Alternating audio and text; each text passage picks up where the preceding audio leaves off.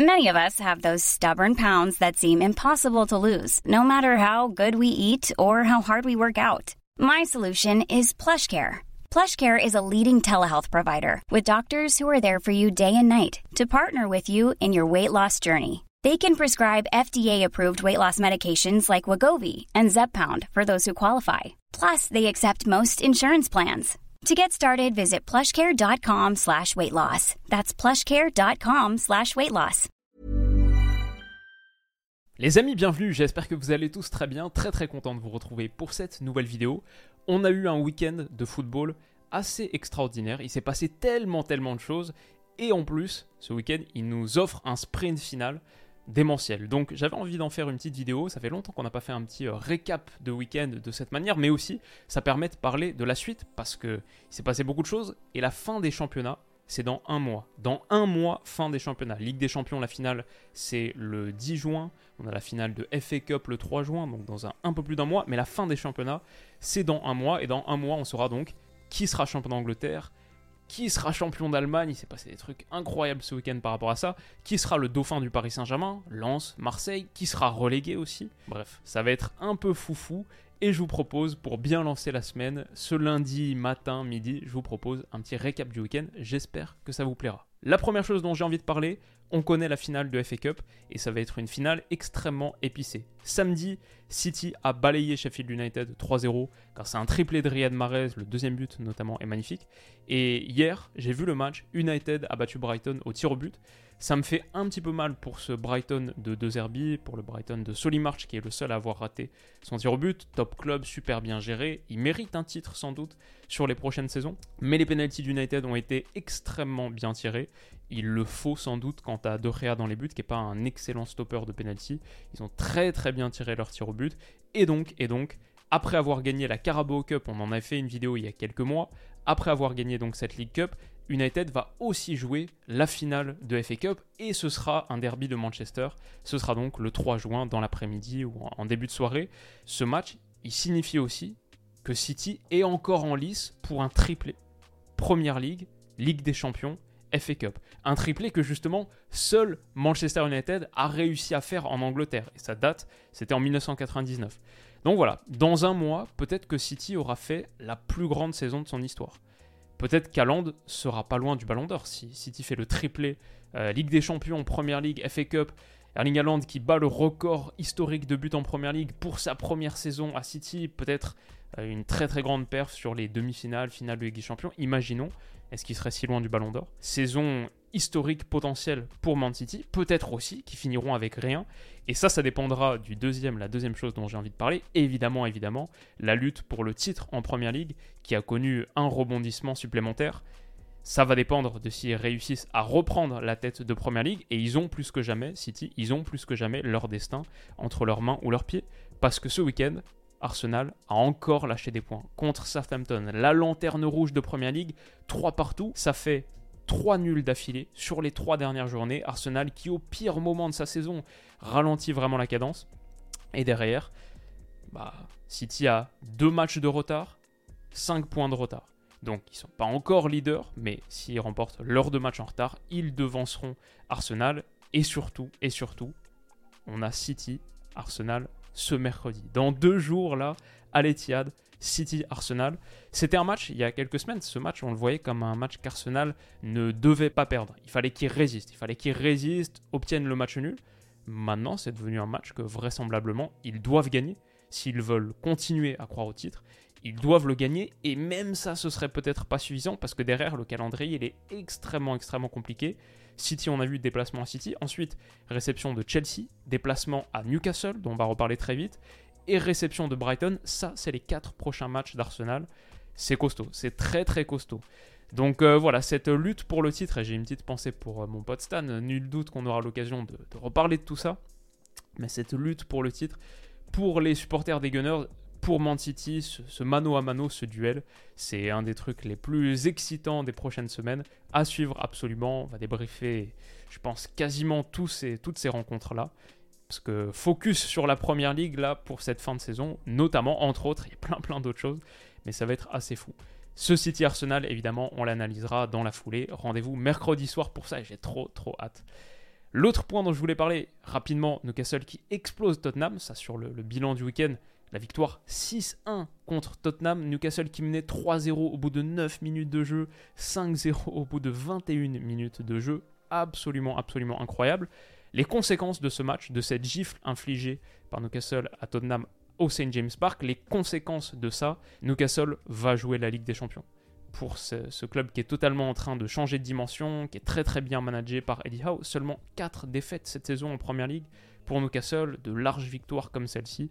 Vraiment admirable ce qu'il réalise. Pour Tottenham, cette défaite elle signifie aussi que c'est adieu top 4. On a notre top 4, United, Newcastle, City, Arsenal. On verra dans quel ordre. Ça peut encore changer entre Arsenal et City. Ça peut encore changer entre Newcastle et United. Mais on a notre top 4. Tottenham est beaucoup trop loin. 6 points de retard sur United avec pourtant deux matchs en plus. Il n'y a plus aucun espoir pour eux. Et la question que je me pose au-delà de ça, c'est quel avenir pour Harry Kane? Ce week-end, ils ont perdu 6-1 contre Newcastle, mais lui a marqué. Il a marqué un super, super but. Il en a 24 cette saison en Première Ligue. S'il n'y avait pas cette saison d'OVNI, d'Alien, d'Erling Haaland, il serait sans doute le Golden Boot de Première Ligue cette saison. Et il est devenu aussi, cette saison, le meilleur buteur de l'histoire du club. Un club qui perd 6-1 contre un autre qui va jouer la Ligue des Champions. Un club qui, du coup, ne va pas jouer la Ligue des Champions.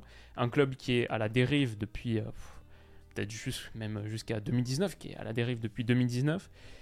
Il lui reste une seule année de contrat, fin de contrat en 2024 pour Kane à Tottenham. Donc si les Spurs veulent en tirer quelque chose, si Daniel Levy veut en tirer quelque chose, a priori il faut, le vendre cet été. Kane il a 29 ans, donc il lui reste encore quelques belles saisons. Pour moi c'est le moment et ce week-end ça a peut-être été la dernière goutte. Mon prono, vous savez j'ai fait cette vidéo il y a quelques mois maintenant. Harry Kane doit-il rester à Tottenham? Est-il une légende du club Etc. On abordait toutes ces questions. Mon prono, après ce week-end, il va partir cet été il va partir cet été. Et s'il y avait encore un doute, le résultat de ce week-end a compté. C'est pour ça que c'est aussi important d'en parler. Tottenham qui ne jouera pas la Ligue des Champions, c'est désormais sûr à 99,9% et qui prend 6-1 contre son rival, contre une équipe qui est en train de connaître la, trajectoire inverse de Tottenham. Euh, ouais, je vois pas Kane rester à Tottenham et je pense que c'est un très très gros truc. Ça va être une des énormes histoires de cette intersaison à suivre absolument. On verra mais c'est mon petit prono. Quatrième point, peut-être le plus important de tous, on a attendu la quatrième place, mais Dortmund est si proche, si proche de le faire. Le Bayern qui menait 1-0 à une demi-heure de la fin contre Mayence est tombé, défaite 3-1. Dortmund, dans la foulée, quelques minutes plus tard, recevait l'Eintracht avec une nouvelle opportunité de prendre la tête. Ils ne l'avaient pas saisi la semaine dernière. Cette fois, cette fois, ils l'ont fait. Victoire 4-0 à 5 journées de la fin, 34 journées en Bundesliga, ils en ont joué 29 chacun. À 5 journées de la fin, Dortmund a un petit point d'avance. Et s'ils gagnent le titre, ce serait totalement, totalement fou. Déjà, parce que le Bayern a gagné les 10 derniers. Depuis 2012-2013, euh, le triplé sous Jupp D'ailleurs, il y a eu deux triplés sur cette période, avec euh, Flick aussi 2019-2020, Pokal, Bundesliga et Ligue des Champions. Depuis 2012-2013, le Bayern a gagné à chaque fois ce serait fou aussi parce que Nagelsmann remplacé par Tourelle, c'était quand même une des très très grosses histoires des dernières semaines. Bon, est-ce que la direction, est-ce que Kahn et Salihamidzic pourraient résister à un Bayern qui ne remporte pas le titre avec ce, ce choix très fort de changement d'entraîneur qu'ils ont pris à la fin en plus, qui pourrait vraiment se retourner contre eux? L'absence de Robert Lewandowski, je trouve qu'elle se voit cette saison. Euh, celle de Manuel Neuer aussi, même si ça c'est un peu un coup du sort, sa grave blessure là au ski, etc., qui fait qu'il rate la seconde partie de saison. Mais quand on voit les perfs de Jan Sommer récemment, notamment, notamment ce week-end là contre Mayence, il est fautif sur le but de l'égalisation, entre autres.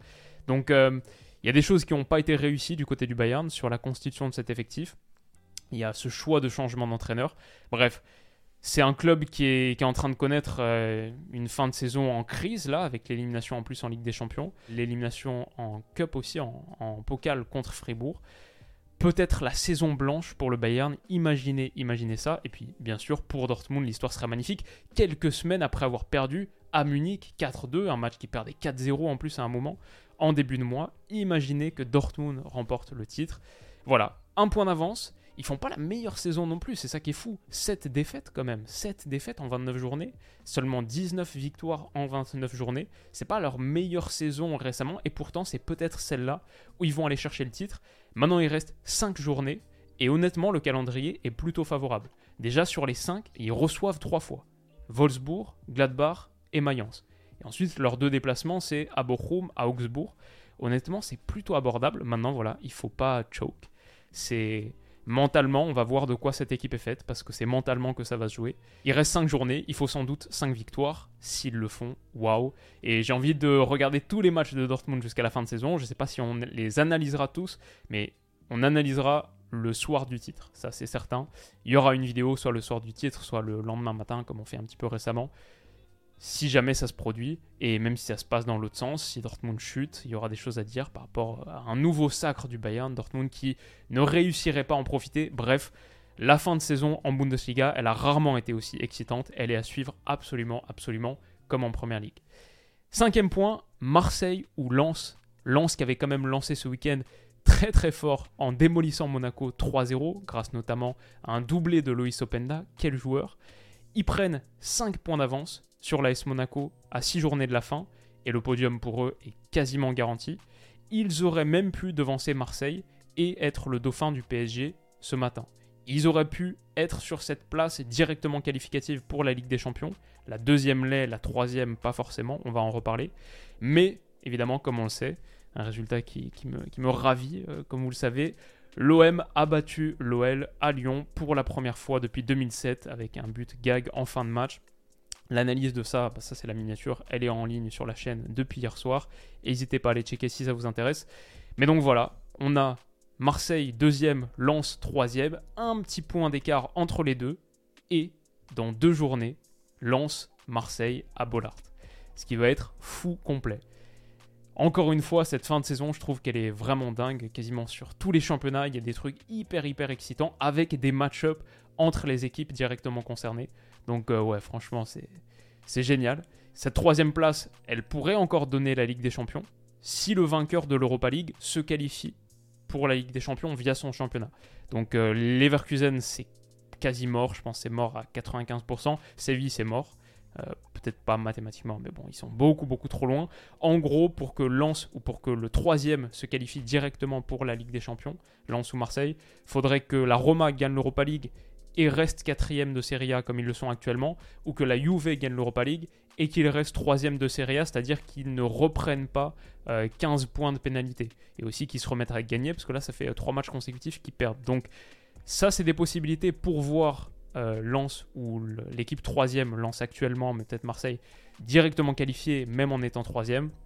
Mais quoi qu'il arrive, ce, ce sprint final en Ligue 1, il va être fou, et notamment en bas, notamment en bas, parce que la bataille pour le maintien, j'ai marqué Nantes que des finales, que des finales à jouer, parce qu'effectivement, comme vous le savez, cette saison, on a 4 équipes qui descendent pour préparer la Ligue 1 à 18 l'année prochaine. Donc 4 relégués cette saison. Qui est-ce que ce sera? Angers, Ajaccio et 3, c'est fait ou quasi fait. Mais Brest, Nantes, Strasbourg et Auxerre se tiennent en 1 point. 32, 32, 32, 33, et même Auxerre qui a un point de plus, a de loin le pire goal average. Donc pour moi, c'est ces quatre équipes qui sont à égalité. Et du coup, lequel des quatre sera relégué? Imaginez, imaginez si c'est Nantes. Nantes qui joue finale de Coupe de France ce week-end. Donc encore une folie qui arrive très très vite. Imaginez, ils remportent leur deuxième Coupe de France consécutive. Ils jouent donc l'Europa League la saison prochaine, mais ils descendent en Ligue 2, parce qu'ils n'arrivent plus à gagner un match en Ligue 1 ce serait un truc euh, juste hors norme. Et ça peut se produire. Brest qui revient pas trop mal. Strasbourg qui vient d'enchaîner deux victoires consécutives. Auxerre très très bien. 4 matchs sans perdre. 10 points sur les 12 possibles. Nantes, attention, attention à leur série qui est vraiment vraiment difficile. Et une victoire en Coupe de France ne te, maintient pas. Donc euh, ça pourrait être une fin de saison un peu dingue là aussi. Et enfin, plein de trucs en Serie A. Il s'est passé plein de trucs ce week-end. Mais la chose qui m'intéresse en priorité, la victoire de Naples hier soir à Turin contre la Juve 1-0 dans les toutes dernières secondes. Avec la défaite de la Lazio ce week-end, Naples prend 17 points d'avance à cette journée de la fin. Mathématiquement, ça veut dire qu'il pourrait être champion ce week-end ou la journée prochaine, qui est, il me semble, un déplacement à Udine en milieu de semaine, un mardi, un truc comme ça. Voilà, on va en parler. Forcément, le titre de Naples, seulement le troisième de leur histoire, il arrive. Et ça va être un moment très très fort de cette fin de saison. La fin de saison est dingue. On va vivre un mois fou avec du suspense, avec euh, des titres historiques. Naples, si c'est Dortmund, si c'est Arsenal. Arsenal qui s'est mis dans une grande, grande difficulté, mais s'ils le font, ce serait encore plus incroyable, encore plus beau. Ça va être absolument dingue. On a un mois de fou furieux qui arrive pour clore une saison où je trouve on a été vraiment, vraiment servi. La Ligue des Champions est passionnante. On n'en a même pas parlé là.